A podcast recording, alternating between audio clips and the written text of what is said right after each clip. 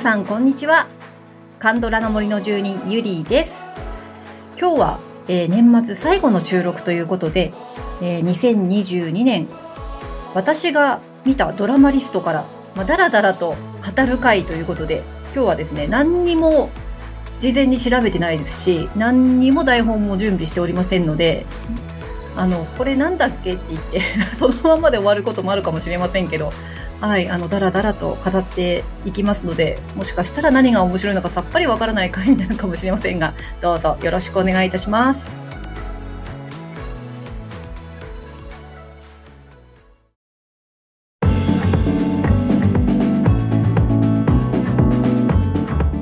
はい、ということで、えっ、ー、と、2022年の私が見たドラマですけれども、そう、ずっとね、あの、韓国語の勉強をしつつ、あの、なんて言うんですか、そのノートに、記録のノートに、見たドラマ、見終わったドラマ？違うな。えっ、ー、と、見始めたドラマを韓国語のタイトルで、えっ、ー、と、書いていくっていうのをやってました。で、終わったらチェック入れて、で、まあ終わんなかったやつもありますけれども、まあそんな感じでやっていたんですけれども、そうですね、順番に行きましょうか。えっと、まずね、2022年1月1日になった瞬間から見たドラマがあります。えっと、怪物？えー、ここにウェウェムル、クエムルって書いてあるんですけど、怪物ですね。あの、アマゾンプライムに1月1日0時配信っていうことで、サブスク初配信だったんですよね。で、もう、あの、何回も録画見てたし、なんなら、あれも買っちゃってたんだよね、あの、監督版。あの、すごく好きで。でも、やっぱりアマプラも見ようって思って、本当にあの、2022年1月1日の0時にスタンバって、でポチってやったら本当に配信になって、はい、そっから見ました。いや、よかったですね。で、ここにメモでね、3週目って書いてある。アマプラで3週目だったんですね。うーん。いや、やっぱりね、怪物、すごく良かったですよね。もう大好きで、まあ、あの、もともと、ヨジングくんが出るから良さそうだなと思ったのと、あと、あの、ペクさん芸術大賞でね、うん、あの、シンハギュンさんとか、あの、受賞されてましたし、で、それなのに全然サブスクに来ないって韓国のサブ、ね、あの、ネトフリには来てるのにとかずっと言われていて、で、ちょうどその、あれ、いつだったっけかな ?CS でやったので見たんですよね。いや、もうドハマり。まあ、ここから、あの、ヨジング沼に落ちた感じでしたね。うん、で、俳優さんもすごく素晴らしかったし、あの、演劇、演劇から来たね、俳優さんもすごく多かったと聞いてるんですけど、いやあの、もう一回見てき、4回、4週目 ?4 週目見てもいいかなって思えるドラマですよね、これ。あの、今でもアマプラこうポチッとつけると、あの、怪物の、うん、あの、タイトルが出てくるので、あ、やばい、やっぱり見たいなって思ったりするんですけど、ちょっとまだ封印中です。来年また見てもいいかな、4週目。はい。で、それが、あの、2022年最初の、まあ、怪物だったんですけども、えー、っとですね、同じ日にかなこれ同じ日になのかな？えっと、やっぱり開封してたものがあって、これもヨジングくんですね。ホテルデルーナ。ホテルデルーナって、あの、これもハングルで書いてあるんですけど、ハングルで書くとね、あの、なん、なんていうのかな、外来語って、まあ、日本語で、日本語だとあの、カタカナ言葉になるようなやつ。あれって結構特徴があるというか、ハングルで。うん。で、書いてありますけど、ようやく読めるようになりましたね。はい。で、ホテルデルーナ、これ、えー、2週目って書いてあります。2週してたんだ。ね、やっぱこれもヨジングくんで、えー、っと、ね、相手役の方、まあ、まあ、こちらが多分主演って言われるんだと思いますけど、えっと、IU さんですよね。はい。だからこの時、私あの大体、あの、2つ作品を大体並行するんですよね。で、あと、リアタイがあれば、まあ3つとかになるんですけど、あの、この時、えー、怪物とホテル・デ・ルーナをおそらく、えー、並行していたんだと思われます。はい、ホテル・デ・ルーナはね、これも何回見てもいいんですよね。やっぱり、ヨジングくんもいいですし、あゆちゃんもいいですし、結構たくさん出てくるカメオも 楽しいですし、ね、あの、イジュンギさんとか、ナムダナムダルムくんとか、で、最後にはね、キム・スヒョンさんまで出てきて、いやー、もう、キム・スヒョンのホテル・デルーナが見たいっていうふうに思いましたけど、はい、ホテル・デルーナ見ましたね。あ、ここ、あれだな、あの、ヨジング祭りになってますね。この次に見たのが もうほんとヨジングばっか見てんな。えー、ワン・イテン・ナムジャ、えー、王になった男ですね。えー、これ3週目って書いてあります。どんだけ見てんだ。ほんと。これもだからネトフリに来たやつを見たのかしら、もしかしたら。1回目はね、あの、民民放の多分 BS か地上波か、うん、あのカットバージョンを私多分1回見てるんですね。で、それがお初で、で、ハマっちゃって、で、どっか CS で流れてきたやつで完全版を見て、で、え、ー、と、サブスクに来たので、3周目したんですね、これ。ワンイテンナムジャ、王になった男。ヨジング祭りですよ。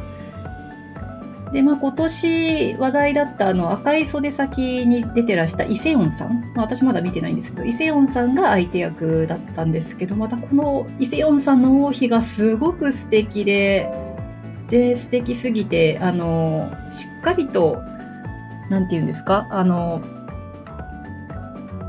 ポッドキャストでも特集をさせていただきましたけど、お、ちょっと今収録してるんですけど、なんか、くつろぎすぎてマイクが遠かった。よいしょ。はい。えー、王になった男を3周目してますね。で、それで、いやいや、なんか、あのー、それだけじゃ、あれだろうっていうので、また別のドラマを見始めてますね。この後、これなんだ？スルギローン・カンパンセンファル。あ、これはだ、あれだ。刑務所のルールブックだ。えっ、と、賢い官房生活ってやつですね。センファルで、あ思い出した。あの、生活だから。そうす、す、する、するぎろん、するぎろん、カンパンセンファル。もしかしたら ちょっと発音違うかも。そのまま読んでるから、ちょっと違ったらごめんなさい。えっ、ー、と、賢い官房生活。これは初めて見てますね。えっ、ー、と、多分、地上波か BS の、あの、短いバージョンで見ましたけど、いやー、面白かった、これ。見てよかった。うん、2週間かかってますね。15日かかったと書いてある。これ、いつから見た ?1 月に見てますね、1月。うん。で、ね、パク・ヘッサンとか、うん、あの、すごくいい俳優さんたちがいっぱい出てて、で、やっぱりあれだよね、あの、なんだっけ、ハニャン。ハニャンが一番人気でっていう、あの、ポッドキャストでもやりましたけどね、この特集。うん、なんていうか、音楽も良かったし、うーん、刑務所に入りたくなっちゃう不思議なドラマでしたよね、あれ。いや、本当に入ったら大変なんだろうけどさ。はい、あの、刑務所のルールブック。いや、すごく面白かったです。これあれですよね。あの、日本語タイトル、刑務所のルールブックで、韓国語タイトルは賢い官房生活ですけど、刑務所のルールブックっていう日本語のタイトル、私は結構好きですね。うん。あの、やっぱり野球とかのね、あの、ルールブックっていうのありますけれども、まあ、パク・ヘッサン演じる、ごめん、主人公名前忘れた。もう今日はこんな感じで忘れたものは忘れたままでいきますけど、あの、野球のね、選手、あの、でしたから、ルールブックっていうのはすごく合ってるなって、やっぱり刑務所の中でもなんかね、こう、まあ、ルールめいたものというのか、なんか暗黙の了解というのか、なんかいろいろあるじゃないですか。うん、なのでなんかそういうところがすごくぴったりなタイトルだなって思いました。はい、この次に、えーと、見始めたのがあれですねえっ、とラケットソニョン団ソニョン団、えー、ラケット少年団ですね。あの、これおすすめされたの、あ、思い出した。そうそうそう。えっ、ー、と、ラケット少年団を見ようとしたら、その前に刑務所のルールブックを見た方がいいって言われたんですよね。うん、その理由はあの一番最後に分かったんですけどラケット少年団の、うん、刑務所のルールブックで大人気だったあの彼が、えー、そのおそらくその役のままなんだろうと思われる状況でカメオで出てくるということであとパクヘスさんもねカメオで出てきましたねこれはあの全く別の役ですけどななんか喋ってるとちょっと思い出しますねラケット少年団ね爽やかだったすごくうんあの単純さんくんでしたっけ？名前間違ってたらごめんなさい。今日はもうそういうの直さないでいきます。彼がね、あの、すごく良かったですよね。愛の不時着の、あの、北朝鮮の、ね、リジョンヒョクの部下たちのあの、万年ですけど、うん、ラケット少年団、これは楽しかった、すごく。うん。あの、バドミン、あれバドミントンだよね。バドミントンの、あの、勝負もすごく面白かったし、韓国も割と強いのかしら。うん。あの、日本とのね、対戦なんていうのも入ってくるんですけど、なんだろう。あの、ああ、そうそう思い出した。日本とのなんか試合があって、で記者たちになんか日本との試合だけどさみたいな感じでまあ例のごとくにあの反日系のコメントを引き出そうとしたのかそういうシーンもあるんですけどいや僕たちそんなん関係ないみたいななんかねいいその開始のシーンがあって日本人としてもそのシーンを見ててすごく嬉しかったなって思うシーンがありましたねラケット少年団。はいでこの後に見たのがこれ CS で録画したんだなたまたま録画してたまたま見たのかななんで見ようと思ったのかわかんないんですがえっ、ー、と、韓国語、ハングル語で書いてある、これ、も、なんて読むの？モボンテクシー。モハンタクシーですね。発音めちゃくちゃだな、多分。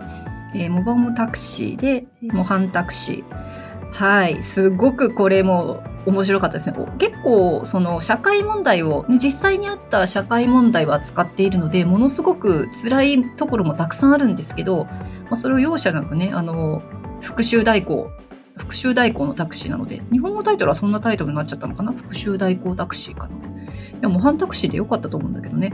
うん、あの、名前が出てこないよ、ほら。俳優さんの名前が出てこないよ。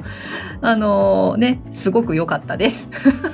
もう今日ほんとこんなんだ。でもね、あの、もう一人、あの、模範タクシーの、その、えっと、社長さん役がすごくよくて、キム・ウィソンさん、ここはなぜか出てきたの？キム・ウィソンさんが出ていらっしゃる、あの、すごく、あの、優しいんだけど、こう、ちょっと裏があるっていうね、あの、社長さんがすごく魅力的で、で、その後知ったんですけど、キム・ウィソンさんってあの、映画の新幹線ファイナルエクスプレスで、あめっちゃ嫌な役やってたんですよね。あの、ネタバレになるから言えないんだけど、あの、最後まで嫌なやつっていうのが一人、あの、親父でいるんですけど、全然違うの。もう顔とかも、本当にこれ、同じ人っていうぐらい違くって、うん。そんな、キム・ウィソンさんがいい感じで見られるというのがね、これ、あの、本当に俳優さんたちそれぞれがすごく魅力的で、ワクワクしてみましたね、模範タクシー。これすごく良かったです。で、この辺が、えー、っと、1月、2月に入ってるんですね、これね、多分。うん、模範タクシー見始めたのが2月。で、同じ時に今度リアタイが入ってきてですね、リアタイしたのが、この頃リアタイしたのがグリッド。はい。グリッドはね、あれですよ。あの、ディズニープラスオリジナルの、ね、ソガンジュンくんの主演のやつですね。はい。これはもう、毎週ワクワクしながら、でも毎週見終わった後これまだ進まないのかな来週まで待たされるのって思いながら、あの、やきもきしたドラマになりますけど、あの、秘密の森を、あの、書かれたね、伊勢四作家の、えー、新作ということで期待してみました。なんかすごかったね。あの、まあ、これグリッドもこのポッドキャストでね、あの、ようこちゃんと一緒に語りましたけれども、なんというか、新しかったというか 変わってるというか、あの、タイムリープものなんですけども、まあ、それが、うん、また、なかなか謎が多くてね。で、結局、まあ、謎のまま終わっちゃうんですけども。まあ、そんな感じでですね。はい、グリッドを見ました。これはリアタイですね。はい。で、その次にですね、見たのが、これもあの、ヨジングク祭りの続きだったんですけど、もうなんて書いてあるかな、これ。プリキプン、プリキプンナム。これ多分ね、根の、なんだ？根の深い木か。根の深い木。はい。え、ー、と、時代劇ですね。あのー、あれ、セジョン大王っていうの？あれ、セジョンでよかったっけ？えっ、と、ハングルを作った王様って言いましたよね。あの、ハングルを作った王様が、えっと、主人公の歴史ドラマなんですね。で、これ、その王様の若い頃を孫淳義さんが演じていて、で、これすごく笑ったんだけど、突然そのおじちゃんになるのよ、女子に。孫淳義くんから。で、それがハウスソッキュさん。二人ともすごく、あの、素敵なんだけど、なんとなくちょっとリンクしなくて笑ったっていう。でも本当にあの、お二人の演技は素晴らしかったですね。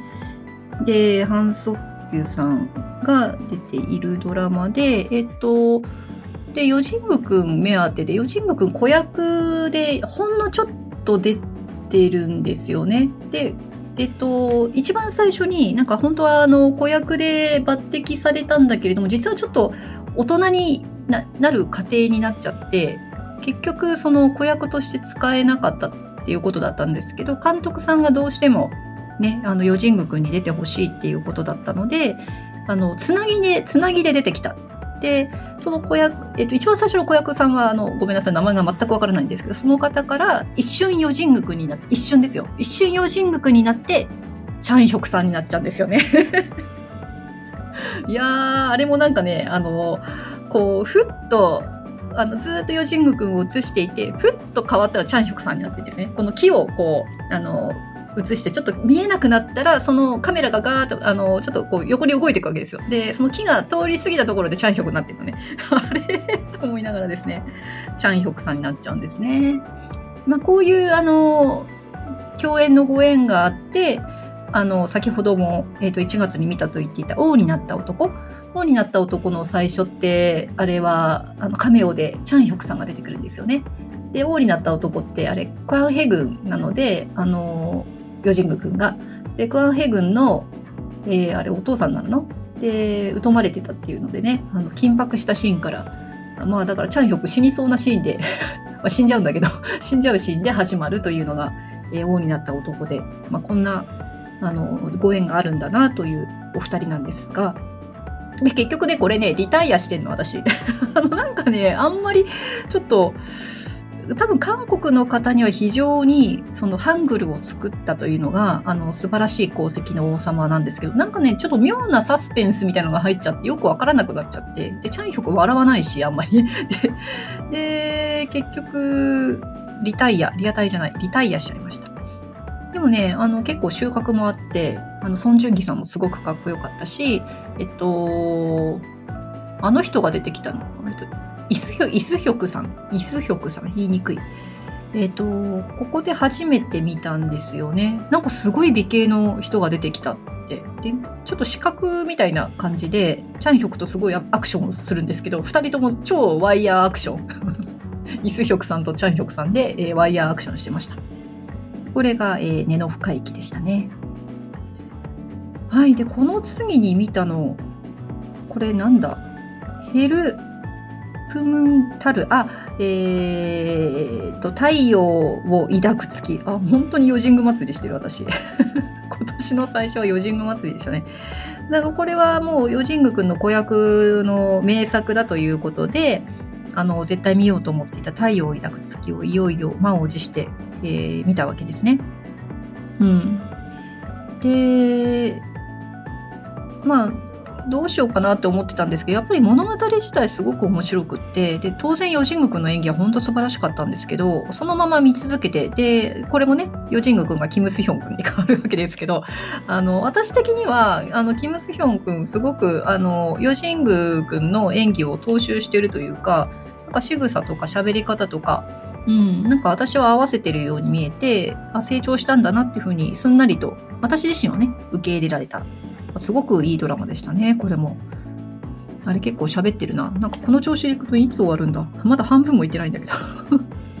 はい、えー、太陽を抱く月。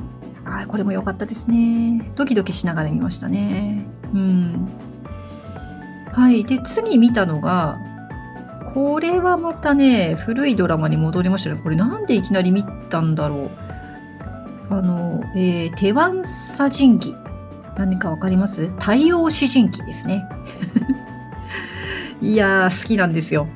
で、今ね、あのえっ、ー、と、今、今日ちょっとまだここに聞きに来てないですけど、えー、つぼちゃん、つぼったつぼさんとね、一緒に太陽詩人記を見る、ズームの会っていうのを今年ずっとやっていて、うん、結局ね、二人だけだったんだけど、ずっとね、つぼちゃんとズームで、自分は、自分たちで再生しながら、ズームで、ああ、このシーンが、とか、うわー、ヨン様かっこいいとか、なんか、そんなこと言いながら、えー、見るというのをずっとやっていてで、めっちゃ楽しかったので、来年もやろうぜっていう話をしています。本当はこの12月からやろうと思ったんですけど、ちょっと私がバタバタしていてごめんなさいしちゃったので、えー、来年からまた対応詩人記を見る会をやろうと思うので、ぜひですね、えー、見てない方も、見た方もご参加いただければ嬉しいです。はい、えー、テワンサジンギ。えー、その後、おお、これが来たか。うん、久しぶりに新作を見てますね。えー、スムルタソ、スムルハナ。はい、25、21。これすっごい時間かかってる。1ヶ月以上かかってる。なかなかね、実は最初進まなかったんです。あの、すごくいいっていう話を聞いて、ポッドキャストでも取り上げてくれって言われたので、ななんかまあそうかって言って見始めたんですけど、最初全然乗ってこれなくって。うん、だからこれぐらいかかっちゃったんだな。うん、でもなんかすごく最後はね、面白かったし、うん、ポッドキャストでも特集させていただきましたけれども、今年のね、印象的なドラマだったなと思います。25、21ね。はい。そして次見ているのが、見始めてるのが、これは反則球祭りになったのかな？ワッチャー、ワッチャー、えー、ワッチャーですね。えっ、ー、と、なんか、日本語サブタイトルついていた気がしましたが、忘れました。えー、反則球さん。あの、根の深い木をね、乾燥できなかったから、でも、反則球さん嫌いじゃないんだよ、ごめんねっていう意味で見始めたのと、ソガンジュン君が出てたんだよね。で、結構評価も高かったので、いや、これも面白かったですね。ちょっとこの、いい人なのか、いい人じゃないのかわからない怪しい反則球っていいですよね。反則球いいなって思いながら。で、ソガンジュン君も、あの、割と、その、いい子じゃない系の珍しいソガンジュン君だったので、楽しかったですね。楽しいっていうか、まあ結構辛いところもあるんですけど、あの、連続殺人ですからね。うん。なかなか厳しいドラマでしたけれども。はい、ウォッチャーでした。で、これ、この次に、そう、ずっとなんか、重かったなって思ったので、軽いのを見ようとしたんだな、これ。えっ、ー、とね、サムニタ・チョンリママート。はい。あの、なんていうの？これ、ペガサスマーケットですね。そう、ペガサスマーケット。日本語訳はね。サムニダ・チョンリママート、や、安いです。えー、ちょえー、千里、千里を走るのあの千里の馬ですね。千里ママートなんですよね。いやーもう、超笑いました、これ。本当おすすめです。いやー、ペガサスマーケット、いいよいいよってみんなに言われてたけど、本当に良かったよね。で、結構ね、泣かせるところもありますし、めっちゃいいです、これ。うん。あのー、もう、名前が出てこないよ、また。あの、えっと、イドンフィーと、もうあの主役の人の名前が出て出てこない ね、こうやって老いていくんですね、私たち。まあ、あの、あれですよね。あの、トッケビのね、悪役で出てきた彼ですよね。キム・ビョンチョルさんをよく思い出した。これ思い出すと老化が止まるっていうんですよね。一つ老化を止めましたよ、私。ビョンチョルさんがね、本当に良かったですよね。もう、うん、あの、トッケビのね、ランウェイのパロディとかあったりとかして、面白かったです。で、そうやって大笑いした後に見たのが、えパチンコですね。パチンコ。これはそのまんまハングルで読んでもパチンコですけれども、これだけのために Apple TV に入りました。これだけのために入った回がありましたね。あの、短いので、あの、うまくすれば無料期間だけで見られるし、そうじゃなかったとしても、確か私が入った時って月額600円だったので、そんなに大した負担でもなかったし、うん。で、確か8話ぐらいなんだよね。なんか長い映画を見ている感じ。だから4日で、珍しく4日で完走してますね、パチンコ。あの、ミンジン・リーさんのね、原作の、えー、パチンコの中からちょっとピックアップして、えー、シーズン1ということで制作されたアメリカのドラマなんですね。これ韓国ドラマじゃないんだよね。アメリカのドラマで、うん、あのえっ、と、北朝鮮、違うか。えっ、と、南の方で暮らしていた女性が北朝鮮から来た男性と日本に渡るんですよね。で、大阪に行って暮らしていくっていう。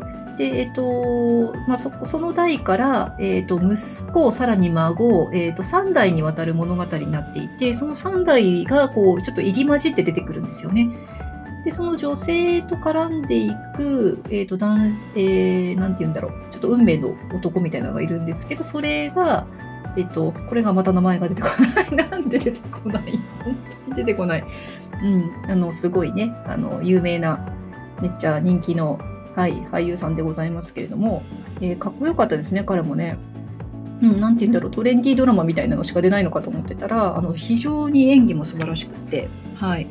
特に、彼、彼は、あの、あんまりその、生い立ちを小説では書かれてないんですけど、ドラマの方では、その、フューチャーされて、あの、1話、彼の回があるんですけど、それがものすごく良かったですね。え、ー、と、関東大震災とかもね、あのそのその回は関東大震災の回なんですけども、そういったいろんなタブーにアメリカの脚本家さんたちだからできたアメリカのその、え、作家さんだからできたことなんだと思うんですけどこれは本当に絶対見た方がいいと思いますパチンコ。うん、であの私よくインタビューさせていただいているあの武田博光さんね。韓国で俳優をされている武田さんも実はかなりがっつり、えー、5話だったかな？あの出ておりまして、うん、あの小説の中でもかなり重要な役なのでおそらくシーズン2も出るんじゃないのかなって勝手に思ってるんですけどどうなのかな？あの、キャラとしては出てくるけど、その若さで出てくるかとは限らないのでね、ちょっとわかんないんですけどね。うん、あの、いい役で出てるんですよね。パチンコで、そしてあの、オープニングが絶対に飛ばせないぐらいかっこいいっていう、これ、ぜひね、あの、YouTube にありますんで見ていただきたいんですけど、もう、あの、ドラマのオープニングなのかってぐらい、もう超イケてるオープニングなんですよね。はい、パチンコ。いや、これは素晴らしかったですね。はい。で、次は、またこれ新作見てるな。次見たのは、アンナラスマナラですね。これもハングルでそのままアンナラスマナラ。あの、チチャンクさんのね、はい。えっ、ー、と、ネトフリで配信された割と短めのドラマでしたけど、あの、ミュージカルみたいな感じなんですよね。ちっちゃ、あの、チチャンウクさん。チチャンウクさんって、もともとミュージカルもやってらした方なので、そうそう、チョスーンさんのファンなんだよね。あの、彼は公言していて、で、チョスンさんのミュージカルも見に行って、で、なんかで会った時大感激したみたいな、あの、裏エピソードを聞いた気がしますが、で、そのアンナラスマナラで、そのチチャンさんがマジシャンの役で、で、マジシャンで、あの、歌って踊ってみたいな感じになるんですが、すごく素敵でしたね。大好きです。まあ、ちょっとその、なんて言うんだろう、扱ってるテーマとしては少し重いものもあるんですけど、うん、なかなか素敵なドラマでございました。で、この時に私多分ネットフリのあの短めのドラマに走ろうと思ったのか、この次にあれ見てますね。DP。DP。いや、重かった。DP はでもすごい良かったですね。チョン・ヘインさん、クギョファンさん。そして今名前は出てきませんが、あのホテル・デルーナのね、サンチェスの役だった方。うん。で、最後、あの携帯で見るのではなくラストシーンはあの家の大きな画面で見たんですけど衝撃でしたよね。心臓止まるかと思いましたよ。うん。ね、DP ももうねシーズン2も来るんですよね。これもすごい楽しみにしてます。ああもうなんかもうそろそろ30分経っちゃうけどこれでようやく半分ぐらい来たのかな？はい。あのあんまりね私見る時間がないので皆さんの視聴数に比べたら随分少ないとは思うんですけどね はい。で、あこの次は、で、DP の後に見たのは、あ、で、Move to Heaven ですね。そう、私のリスト全部韓国語で勉強のためにタイトル書かれているのですぐ読めないんです。ちょっと解読時間がいきます。Move to Heaven。うん。いやー、よかったですね。ムーブトゥーヘブンは絶対おすすめですって言われて見たんですね。タンジュンさん、さっき、えっ、ー、と、ご紹介しましたラケット少年団のね、彼ですよね。で、そしてここにあの、あ、やっと思い出した。イジェフン。模範タクシーの時に名前出てこなかった。イジェフンくんが、はい、出てきます。うーん、よかったなこれ。これ、これ、お父さん役ってチジニーさんでしたっけ？チジニーさんでよかったかな？うん。あのすごくいいドラマでしたね。あの単純さんくんがね発達障害のある、えーと、男の子の役なんですけど、うん、なんて言うんでしょう、あの、日本ではこういうドラマ作れないっていうの多いですよね。あの、割と発達障害の方が出てくるドラマって多いんだなって思って、Move to Heaven、最古だけど大丈夫、そしてこの前のウヨンウですよね。本当にね、描き方が素晴らしいなって思うんです。うん。はい、Move to Heaven でした。いや、これも幸せだったな。で、この後来たのが、これはあれですね、ヨジング祭りの続きですね。えっ、ー、と、ムサ・ペクドンスですね。えー、ペクドンスですね。日本語タイトルはもうペクドンス。でペクドンスも一応その実在の人物で、えっ、ー、と、イさんの時代の、えーと、武将だと聞いていますと。うん、で、えっ、と、ペクドンスの主役はチチャンウク君。で、チチャンク君の子役時代を、えっ、ー、と、ヨジング君が演じていました。私これ、あの、チチャンクさんのファンでもあったので、結構前に、そうそう、チチャンクさんのファンになったの結構前なんですよね。で、その時に一回見てるんですよ。でもその時に、ヨジング君の存在を知らなくて、で、子役上手だなと思いながら見てたけど、なんか、別にピンときてるわけでもなくそのままチャンクくんまだかなみたいな感じで見てたんですけどごめんね。うん、で改めて見てみるとねやっぱり良かったな。本当にすごい演技してるなって、うん、思いました。あの出てる俳優さんも何て言うのかな。あの若者パートとあの大人パートとあってね。で大人パートのその俳優さんたちもあのチェ・ミンスさんとかね。あの、うん、今名前全部出てこないけどあのすごく本当に素敵な俳優さんたちが揃っていて、うん、そっちのなんだろうブロマンスとラブロマンスと、うん、そっちすごく良かった。で、えっと、成長したペクドンス。で、そのペクドンスの友人がユスンホ君なんですよね。ユスンホ君の役がね、これがまたよくって、で、ユスンホ君って、あの、さっきも紹介した太陽詩人記で、えっ、と、ペヨンジュンの役の子役をやってるんですけども、うん。で、その、成長したその役でペヨンジュンがやってる時って、こうなんか、あ、あの、頭をね、ポニーテールみたいにしてるヨン様ですごいかっこいいんですけど、で、ユスンホ君もこのペクドンスでそういう髪型をしてるんですよ。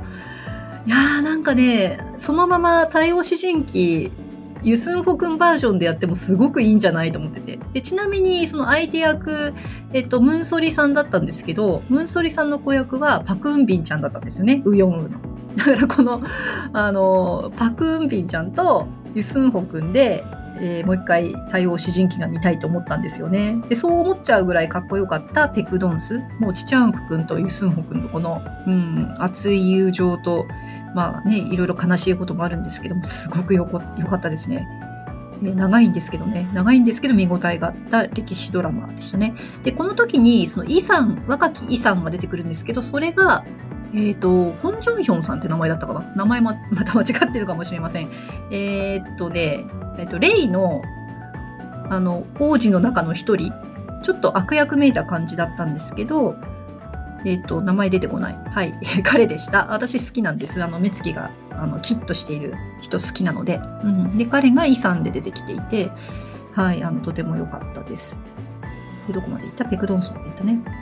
ああ、できましたよ。この後に来たのが、苗変番有事、えー、私の、えー、解放日誌。いやーこれ、リアタイになっちゃったんだよね。結局、あの、最後追いついちゃって、あの、15話、16話最後、待つ羽目になって、きつかったね。この時にリアタイの苦しみを知りました。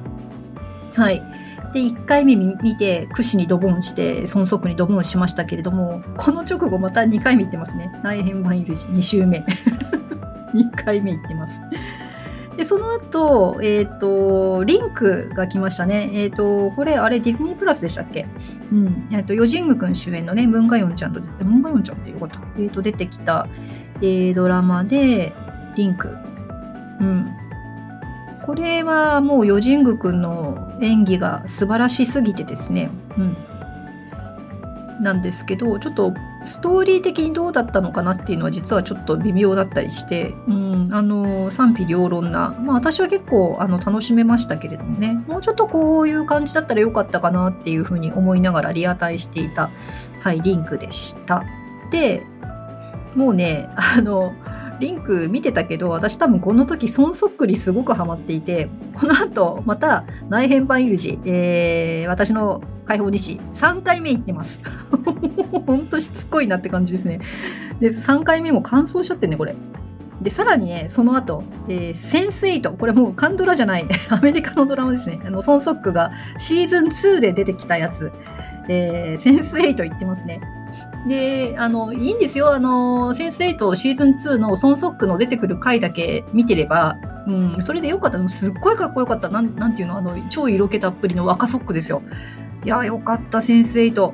で、えっ、ー、と、まあ、そうやって、あの、切り取ってみてもよかったんだけど、やっぱりそれでやっちゃうと、なんて言うんだろう。まあ、ペドナさんとの絡みが多かったので、あの、前段を知らないとつまんないだろうなと思って、これは辛抱して、えー、シーズン1からちゃんと見ました。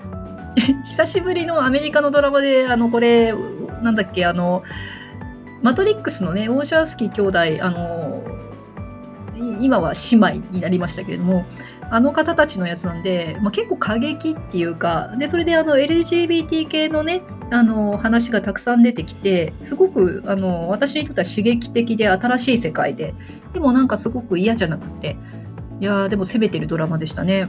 でその中にペドナさんとかが出てくるんですけどイ・ギョンヨンさんも出てきましたね。あれも良かったな。うん。であのすごく使い捨て感たっぷりのマドンソクが出てくる。こんな使い方しちゃっていいのみたいな。あの衝撃ですよ今から考えると、まあ、そんなセンス8ですけどソン・ソクさんすごくうんフレッシュな感じで良かったです。はい。でそして これソン・ソク祭りだ。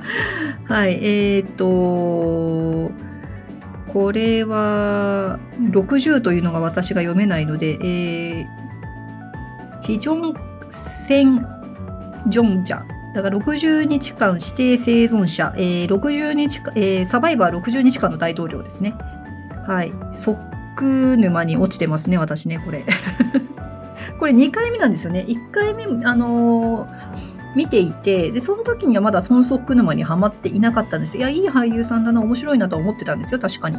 うん。だけど、まだハマるまでは行っていなくって、うん、でもやっぱり良かったね。2週目この60日間の大統領見たけど、すごく良かった。うん。あのやっぱ胸熱になりますね。で、久しぶりに見たので、やっぱりこう、心臓バクバクしながら見ますし、すごく楽しんでみましたよ。うん。何回見てもいいですね。カンハンナさんよかったな。うん。はい。えー、そしてその次。これ、えー、読み、読むの難しい。タルイ4人ポポギョンシブリョ、リョ、リョです。えー、レイ。レイ。なんだっけ？日本語サブタイトル忘れた。そんな、はな、あのラブコメじゃないってやつですね。えっ、ー、と、レイの、あのー、カットバージョン、地上波か BS かどっちか忘れた。え、ー、と、そこで放送されたやつを見ました。うん。まあ、いろいろカットされちゃってて、サブキャラのあんなことやこんなことっていうのはちょっとどっか、あの、カットされちゃってわからなかったとこもありつつも、やっぱり、えー、イ・ジュンギさん、カン・ハヌルさん、さっきのホン・ジョンヨンさん、うん、あともう何を、なんと、何を置いても IU さんですよ。あの、本当に例はすごく、もう、ぎゅーっと心をつかまれるドラマでしたね。で、せっかくあの今衛星劇場でね、やってるんですけど、衛星劇場で全部ね、あのーノーカットバージョンを撮ってやると思ったら、うちの機械、機器トラブルで 2話ぐらいかな ?1 話かな ?2 話かな撮れなかったのよがっかりですよ、もう。次ど、どこかね、えー、完全版来るまで、ちょっと、うん、待とうかなと思っていて、本当はね、それ全部年内に見て、年明け特集特集をしようかなと思ってたんですけど、まあ、それはちょっとまだ先のことになりそうです。すっごい残念。レイ、レイですね。イ・ジュンギさんいいよな、ほんと。うん。はい。ということで、その次、これなんだ？あ、これイ・ジュンギ祭りになったのか。えっ、ー、とね、無言、無言ビョン補佐。無法弁護士ですね。なんかね、あの、イ・ジュンギロスになったんですよ。なんか、あの、例を見たらね。なんかちょっとこう元気な伊集院が見たいって思ってあのアマプラにあったのかな。無法弁護士見ました。いやーもうかっこよすぎでしたね。最初のオープニングからもう伊集院かっこよすぎて悶絶みたいな。いやーこれは面白かったねでまた私の大好きな女子チェミンスさんがもう本当になんだろう人気映画かみたいな感じで出てくるんですけどよかったなこの悪いおっちゃん。あの悪い側の俳優さんがすごく、うん、ベテランさんでビシッと決まってるのでとても良かったですね。うん無法弁護士。これも本当に良かったです。で次これなんだろう。チャベクって書いてあるんだけどチャベクって何？あれか自白？だよね。自白でいいの？自白だと思います。ごめん韓国語がわからない。あれ？でもこれ何日って書いてないな。でも自白は見たんだよ今年。うん。他にそれっぽいのがないからこれがそうなんだな。えー、っと名前が出てこない。うんとジュノ君とえ、っとあの秘密の森の人。どうして名前が出てこないあんな大物さんを。うん。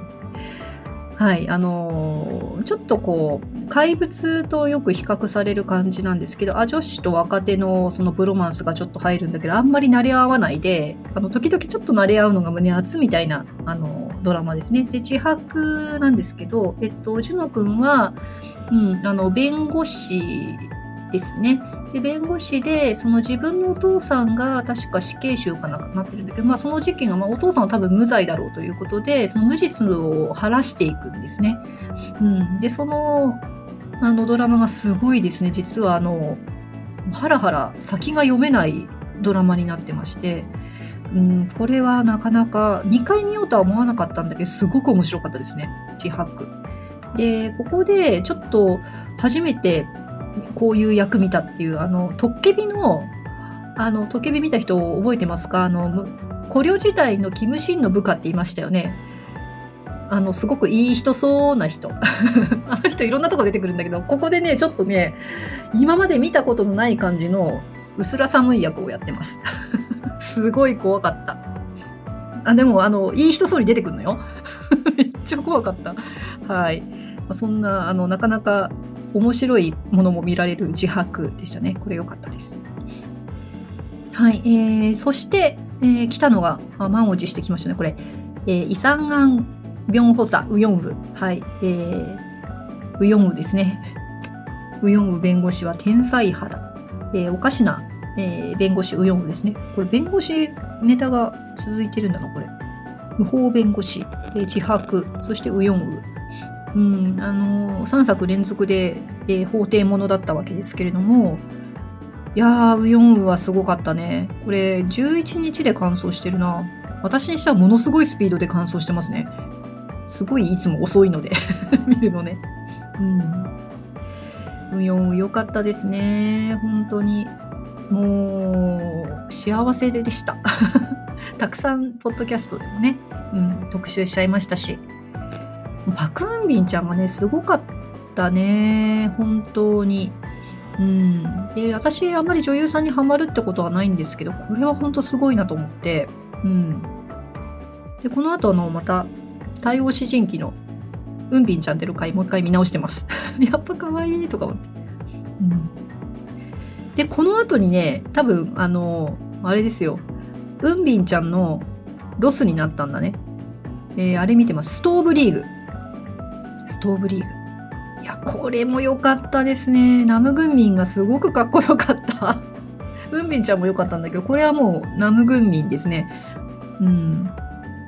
私これすごく感動して、あの、やっぱりその、まあ、ストーブリーグってちょうどその野球のオフシーズンを扱っていて、あ野球のオフシーズンをストーブリーグというらしくて、でそこの間にあの選手の強化をしたり、キャンプをしたり、えー、トレードしたりとか、なんかそういうことを、あの、ゼネラルマネージャーとかがするんですけど、裏手でね。で、そ、その物語なんですよね。で、あの、ペクスンスっていうあの、ね、グミンさんが演じるあの GM さんがですね、すごいいろんな、あの、あの手この手であの、奇策を使って あの弱小チームを強化していくわけですけども、全くすごいんですよね。で、この時に、その、彼が言う言葉が、なんか私仕事的にものすごく刺さって、あの実はあの自分の あの職場あのマネージャー会議っていうのがあるんですけど60人ぐらいのマネージャーがいあの一度に集まってであの会議するんですけど持ち回りで自分のあのユニットの紹介するあのイベントがあって、私回ってきた時に、このストーブリーグ引用しちゃいました。でそこで、あの、全マネージャーの前でカンドラファンということを、あの、うん、アピールしたら、何人かね、やっぱ好きっていう人いてストーレブリーグ良かったよねとか言われて、あの、あ、見てるんだみたいな感じで、それも男性のマネージャーだったんでびっくりしちゃいましたけど、いや、いいですね。あの、まあ、その方、あの、なんだっけ、あ、もしかしたら聞いてるかもしれない。ごめんね、勝手に紹介しちゃいました。あの、ソウルの、うん、あの、地下鉄全部網羅してるそうなので、えー、渡韓の際にはいろいろアドバイスいただこうかなと思ってます。よろしくお願いします。聞いてるかな？はい。えー、そしてその次に来たのが、これは、あれだな、ポッドキャストで皆さんが紹介してくれたから見ましたっていうシグナル。シグノルって書いてあるね、シグナル。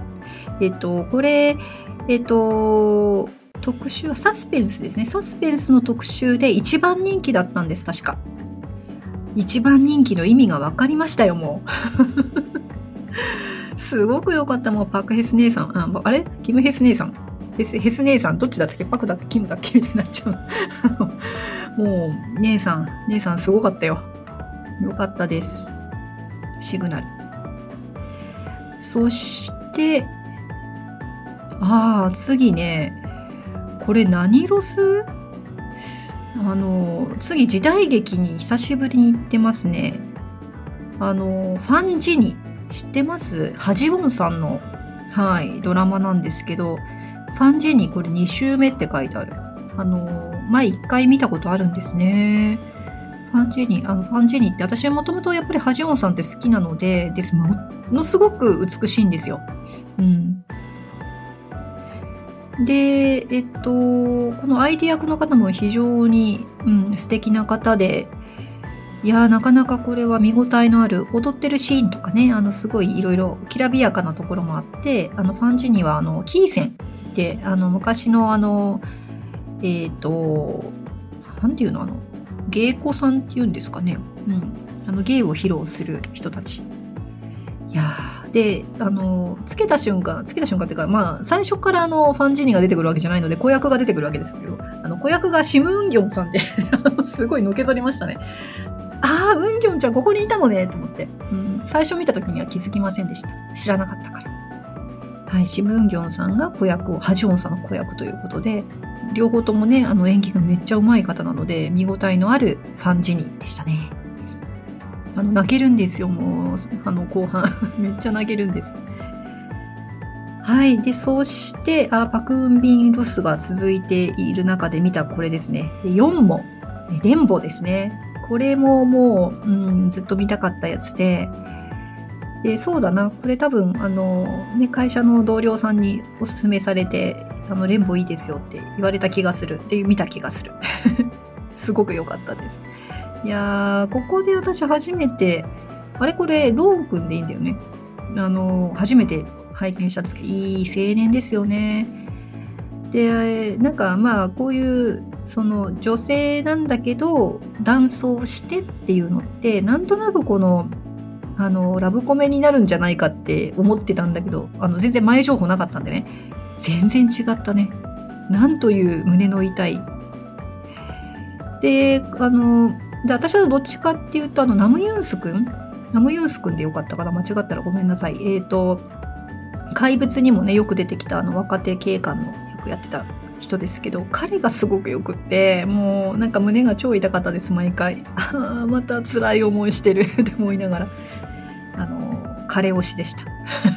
4も。4もも良かったね、本当に。これ15日で完走してるから私の、私にしてはやっぱり早い方ですね。で、その後に、これは、あのもしかしたら配信が停止になっちゃうかもしれないから早く見ようと思ったやつです。スリナム。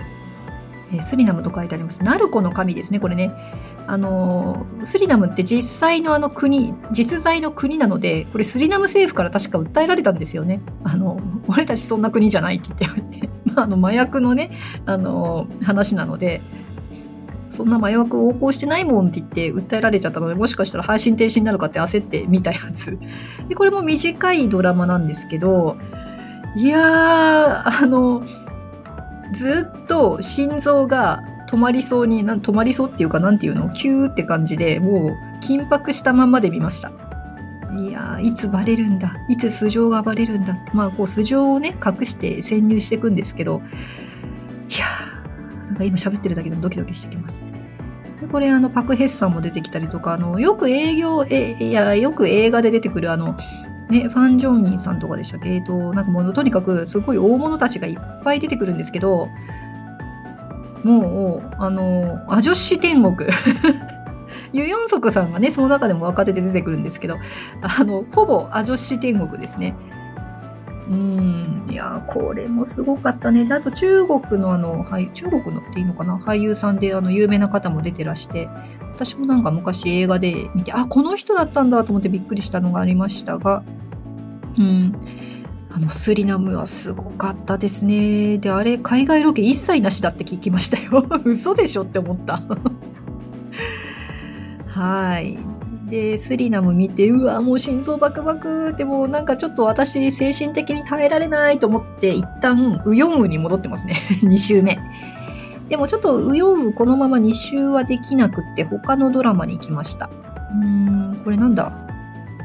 チョンイビチブちょいびチブってなんだこれ？なんとかの家？なんだっけこれ？思い出せないんだけど。えー、なんだろう。これ何？えっと、思い出せないな。何を見たんだ？この後に見てるのが、あ夜を歩くゾンビを見てますね、この後。えー、チョンイ、チョン、チョンギイチブ。チョンギってな、なんだろう。あえっ、ー、と、ペーパーハウスだ。ペーパーハウスコリアですね、これね。多分、チョンギって多分紙だよね。紙の家、ペーパーハウスコリアで合ってます？で、6日で見てるから、あれ短かったですね、ペーパーハウス。ペーパーハウスコリアだ。本当にもう韓国語を覚えてないのね、私ね。ペーパーハウスコリアもこれは心臓バクバクもんでしたね。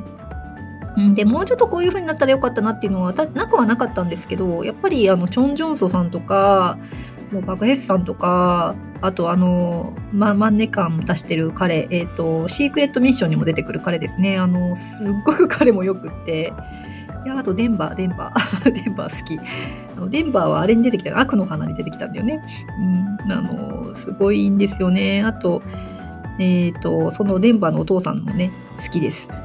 のもう本当に、まだ見てないんですよ、シーズン2。もう、そろそろかな。今、あの、見てるやつを終わったらそっち行こうかなと思ってるんですけど、ペーパーハウスコリアよかったな、面白かった。で、その後見てのがさっき言いました、えー、パムルカンヌンゾンビっていうのかな？夜を歩くゾンビ。ゾンビじゃないよってやつね。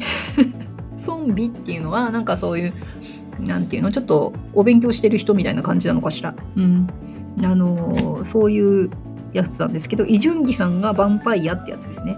で、イジュンギさんとさっきも出てきました、イスヒョクさんが、えー、ヴァンパイア同士で出てきて、まあ、争うわけですけれども、いやー、こういう怪しい役っていうのかな、ちょっと猟奇的なところっていうのはイ・ジュンギさんはすごい似合いますよね。で、イ・ジュンギさんはなんか猟奇的なんですけど、イ・スヨクさんは美しすぎて、同じヴァンパイアでも。これはすごかったですね。面白かったです。うん。でもこれ1ヶ月以上かかってますね。だいぶかかりました。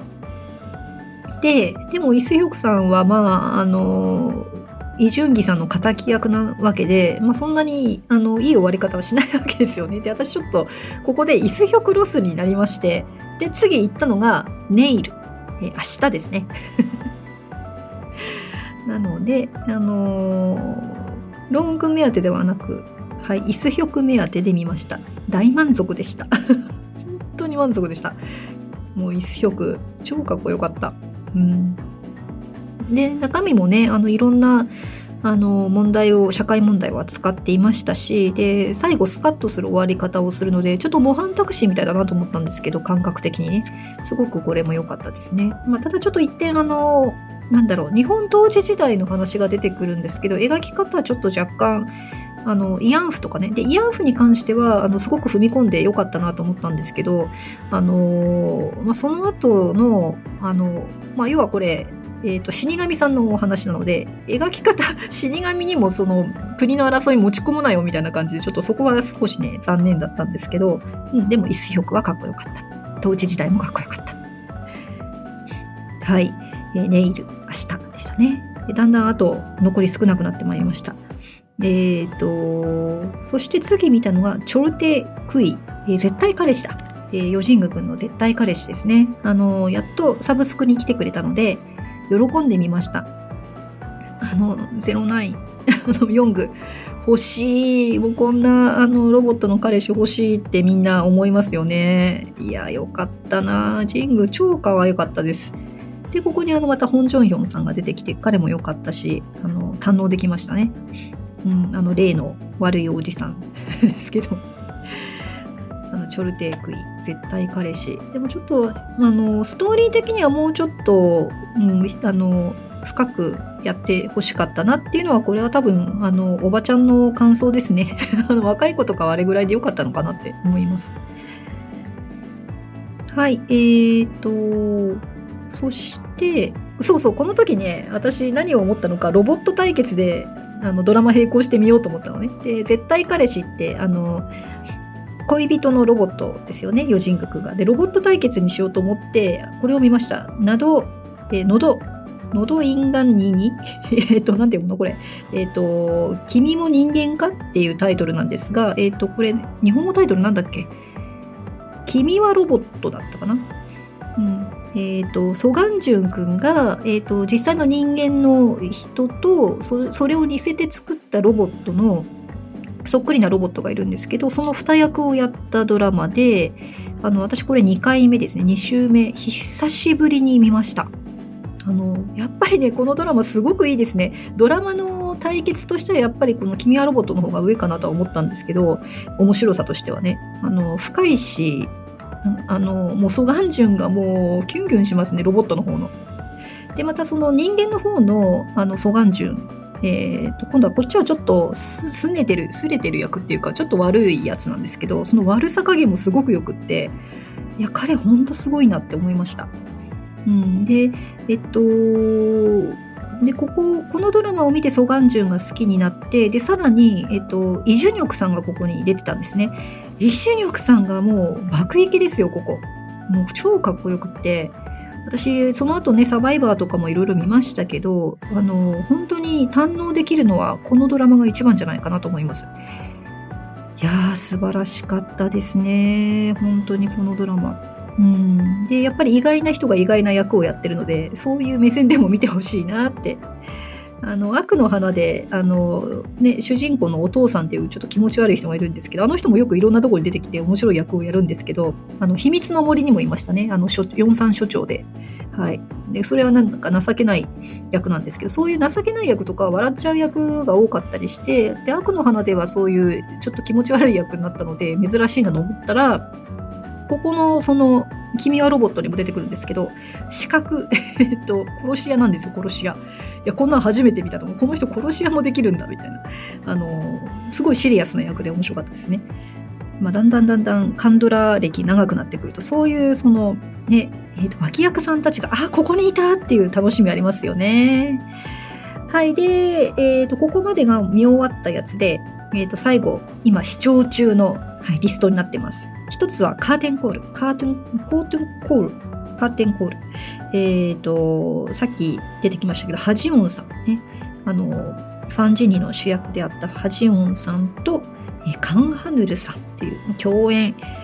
いやー、すごいですよ、このドラマ。あの、開始10分が、とんでもないですね。あの、何の映画って 本当に、あの、まあ、南北が、え南北朝鮮が、えっ、ー、と、両断される瞬間を描いた10分だと思うんですけど、あの、まあ、昔ですよね。で、そこで、まあ、分断されちゃうわけですよ、二人が。夫婦なんですけど。その様子がですね、もう、危機迫る演技です、二人。いやー、どんなドラマが始まっちゃうんだろうと思ったら、まあ、現代に来て、で、現代で、その、おばあちゃんになっちゃったその彼女に、まあ、孫がいて、その孫の娘の一人、ま、一人っていうか、まあ、孫娘がハジオンさん、また演じるんですけど、二役で。で、えっと、カン・ハヌルさんもまた別の人間として出てくるんですね。えっと、現代の方にも。うん。で、そっちからはね、そこからは割とその、なんて言うんでしょう、心温まる、うん、あの、お話になっていくので、あのまあそういうホテルグループホテルグループのあの総帥にその彼女あのおばあちゃんハルモにはなってるんですけどで、まあ、相続争いの話なんです。でもなぜかなぜかすごく心が温まる。このカン・ハヌルが、まあ、その家に入っていくわけなんですけど、うん、すごくいいドラマになってますのではいえーとこれ来週月曜日火曜日の放送で最終回を迎えるんでしょうかあの実はもう待てないであのまたリアタイの苦しみに追いついちゃったの。面白い、あまりにも面白かったから早く見ちゃって、ああ、計算間違ったって、解放日誌と同じ画面になってますけれども、苦しいです。リアタイ。早く続きが見たいです。いやもうカン・ハンヌルさんが、もう真骨頂ですね、これ。あの、本人もすごくこれ演じられてよかったって思ったんじゃないのかなと思って。で、あの、椿の花咲く頃も彼すごく良かったと思うんですけど、私的にはこっちの方が好みですね。で、あの時に、あの、母親役をやってたコドゥシムさんが今そのハルモニ役をやってますので、またこれ、あの、お二人の共演ということです。これもすごくいいですね。で、えーと、そしてあの、クオサンウンさんもね あの、出てますね。あの、この前、あの、映画のハッピーニューイヤー見に行って、あの、カメオで出てましたけど、クオサウさん、ここではすごく重要な役やっていてかっこいいですよ。はい。で、そしてもう一つ、えー、今、並行して見ているのが、これやっと、あのー、サブスクに来ました。ナルシガ・チョウミョン、チャジャガ・ゲッソよ。えー、と、天気が良ければ、訪ねていきます。えー、と、日本語では、天気が良ければ会いに行きますでしたっけ？はい。えー、と、ネトフリに来ましたので、今、ネトフリと、えっ、と、いつもお風呂で見るときはハードディスクに録画したやつを見るんですけど、その、あの、ちゃんぽんで 見てます。あの、ソガンジュンロスですね。あの、君はロボット見ちゃったから。うん。で、やっぱり冬ですから。これ、あの、やっぱり冬のドラマなんですよね。冬から春にかけてのドラマなので、まあ、今見たいなと思って、なんと4週目でございます。はい、あの、田舎のね、えー、と村でこう展開していく、うん、ハートフルなストーリーかつちょっとこうなんていうのかな登場人物何らかの傷を持っているのでそれをこの癒しながらっていうか、まあ、癒せないものもあるんですけど、うん、そうやって生きていくあのいいドラマですね。えー、ソガンジュン、えー、パクミニョンちゃんかな？ソガンジュンがもう冒頭からですねあのまあ、自分はそのちょっと古い空き家みたいなところで、えっ、ー、と、グッドナイト書房っていう本屋さんをやってるんですけれども、コーヒーをね、入れるんですよね。いやー、コーヒーいいなーと思ってあの、すごい、あのー、ソガン中にコーヒー入れてもらいたいって思うぐらい素敵なシーンなんですけど、うん。あとね、この田舎生活がすごく良くて、うん、あのー、今ちょうどネットフリで行くと10話ぐらいまで行ってんのかな？えっと、完成版だと5話ぐらいなんですけど、4話ぐらいだったかな？パクミニョンちゃんが、えっ、と、市場に行くんです。村のね。で、そこで、あの、まあ、要は、見かけない人間なんで見かけない子が来たわね、みたいな感じで言われてはいるものの、あの、ジョンを買うんです。ジョンって、あの、縮みね。えっ、と、で、白菜のジョンなの。で、白菜をね、薄く切った白菜を2枚、あの並べてそこにあのジョンあのジョンをこう流し込んで焼いてでそのままをこうクレープみたいに巻いてあの食べるんですけどめっちゃうまそう。焼きたて焼きたてのジョンチヂミ。なんかそういうシーンがね結構あるの。いいなーっていう畑仕事してニコニコしながらみんなで頑張ってるあのおじいちゃんおばあちゃんとかね。なんかそういうシーンが出てきすごくねあの癒されるシーンがいっぱいあるんです。であのあんまり喋っちゃうとなこれ来年実は特集しようかなと思ってるのであんまり喋っちゃうとかぶっちゃうからこの辺にしとこっか。うん。あのちなみにね昨日見たところはねあのソガンジュンとパク・ミニションが映画を見るんですけどそれがあのチョスンさんとソン・イェジンさんのラブストーリーなんですよ。ラブストーリー。はい。チョスンさんの出演した名作映画ですよね。あのもろに出てくるんだよね。で昨日見たシーン本当にあのあそうそうダンス見た方覚えてます？ダンスパーティーがあったやつ。あそこのシーンがもろに出てきてで音は出てこないんだけど映像だけなんですけどそれをまあ2人が見てるシーンで若スーンさんとあとあの私の解放日誌に出てきたイギウさん。イギウさんが出てきます。いやーイギウさんはあのなんだよ解放日誌見ちゃうとえこうこういう役やってたんだってぐらいあの面白い役ですよねイギウさんねあの背が高いですね でイギウさん、えー、そしてソン・イェジンさんがあの三つ編みのね姿のイエジンさんが楽しくダンスしているっていうあの有名なシーンですね。はい。いやーなんかちょっとお得な気分になりました。で、その直後、直後にキム・ヨンデ君が出てくるんですよ。で、えっ、ー、と、イジューク君もなかなかいい感じで出てくる回で、いや、これすっごいお得な、お得な回だったなと思いながら昨日は一人でニヤニヤしながら見てました。でもうちょっと言うとこのソガンジュン君が出ていたさっきの「君はロボット」にも実はラブストーリー出てきていてやっぱりあの女性のね相手役の方と映画を見ているシーンはラブストーリーなんですよね。でこれはあのぼやかして映ってるんですけどやっぱり見てるものとしては分かっちゃうわけですよあのシーンって。あのおんぶしてるシーンとかえっ、ー、とあとはあのまあこれネタバレになっちゃうな最後の方で喫茶店のシーンとかねはあって思いながら、これはあのシーンっていうのが分かっちゃう、ね。なんてそんな、あの、あどうでもいい話なんですけど。いや、でも、チョスンさん、ね、チョスンさんミュージカル決まりましたよね。あの、オペラ座の 怪人の。私絶対ファントムが合うと思ってたんだよね。うん。あの映画「フーアユー」の時にねあのラウル役を本来射止めたはずなのにあの間違えて落選ですみたいなオーディション落ちましたっていう連絡がいっちゃったのでスーンさんのラウルをみんな拝めなかったっていう話があるんですけど私あの時ラウルやらなくてよかったと思っててラウルやっちゃうとファントムが霞んじゃうんじゃないかってスーンさんがラウルやっちゃうのね。今回はファントムですよ。いや、直配ができるならファントムだろうと思ってたら、やっぱ来たーって。ちょっと誰か誰か一緒に行かないと思うけどそもそも行けるのかっていうのとそもそもチケットが取れるのかってあのねチケッティングあの血の血のチケッティングですよ 無理まあそんなあの感じで2022年ちょっと今脱線しましたけど、えー、ドラマはい、紹介してまいりました。いかがでしたでしょうか？あの、根気よく聞いてくださった皆様ありがとうございます。こんなの面白かったんかな？ありがとうございます。ねあのー、まあ、今ちょっとチョスンさんの話出ましたけど、チョスンさんも来年はおそらくドラマが出てきますし、えっ、と、まだまだ来年もね、こうやって見て、たのあの、リアタイしましたなんていうドラマも結構出てくるかなと思っています。